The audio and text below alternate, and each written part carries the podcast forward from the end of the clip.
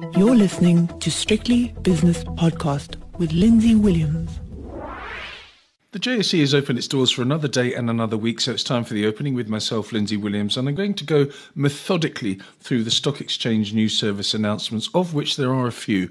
At five past seven South African time, Barloworld Limited audited consolidated annual financial statements for the year ended 30th of September. The share price loving it, or rather the market participants loving it, up six and a third percent as I speak. Omnia Holdings, they came out with their numbers as well, interim numbers, six months to the end of September. Share price also doing well, up 3.6 percent. Netcare, their year end numbers to the end of September were released at 8 o'clock South African time. And again, a South African company doing well, with obviously some overseas stuff going on. But anyway, three and three quarters percent higher.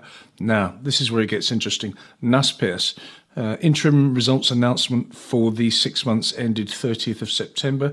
And on my screen, I've either got no trade or it's completely unchanged. Prosus, on the other hand, obviously sister company coming out with its results at the same time, share price up 0.2%.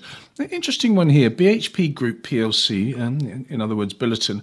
It says here BHP and Woodside agree to create a global energy company. And I'm looking through this thing and it doesn't say anything about sustainable energy. It's all to do with liquid natural gas, fossil fuel. It's all to do with oil, a fossil fuel.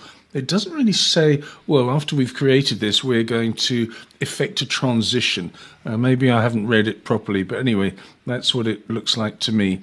Blue Label Telecoms renewal of cautionary announcement, and that's about it.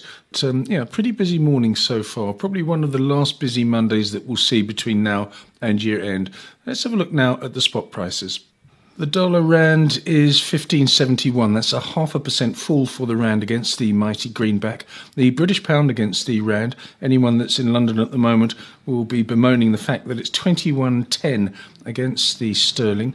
The euro rand is 1769. The euro dollar is 112.65. That's a 0.9% gain for the US dollar. The US dollar is on such a charge at the moment, and there has to be something going on. There has to be something that people know that we don't.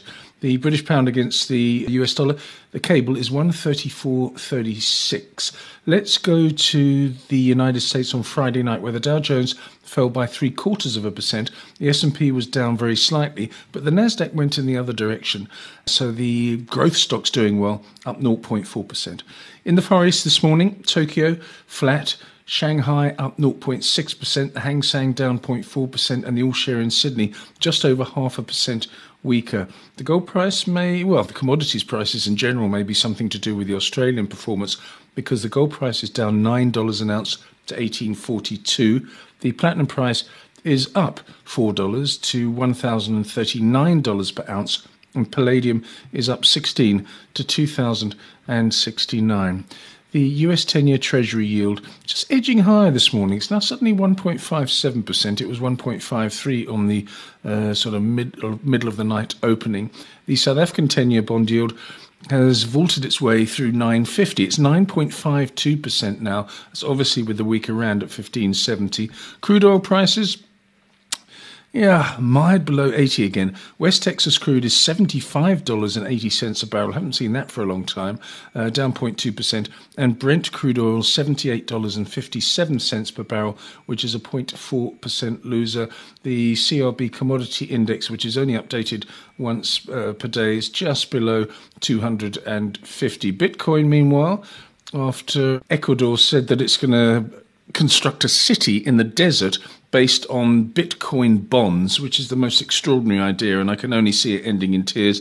Anyway, Bitcoin itself is down nearly 3% to 57,500 and change. S&P futures looking forward to the afternoon opening of the US markets. Um, 4,708.5, which is up 0.3%. It doesn't care about European COVID cases. Let's now have a look at the movers in the first knockings of the JSE.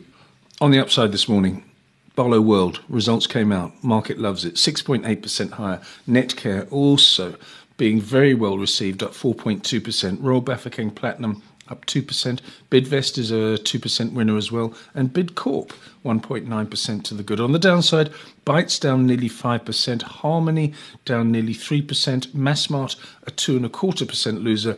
AVI, also in that retail space, down 2.25 as well. And DRD Gold down 1.5%. Let's have a look at the two major indices. The all share index of the JSE is up two thirds of a percent to a new all time high, 70,850, and the JSE Top 40 index is up 0.7% to 64,306. I'll be back later on with Shapiro World with David Shapiro from Sasfin Securities and also the 5 o'clock shadow with Nick Kunze from Sanlam Private Wealth. See you then. The views and opinions expressed in these podcasts are those of Lindsay Williams and various contributors and do not reflect the policy, position, or opinion of any other agency, organization, employer, or company associated with strictlybusinesspodcast.com. Assumptions made on the analyses are not reflective of the position of any other entity other than the speaker or the author. And since we are critically thinking human beings, these views are always subject to change, revision, and rethinking at any time. Please do not hold us to them in perpetuity.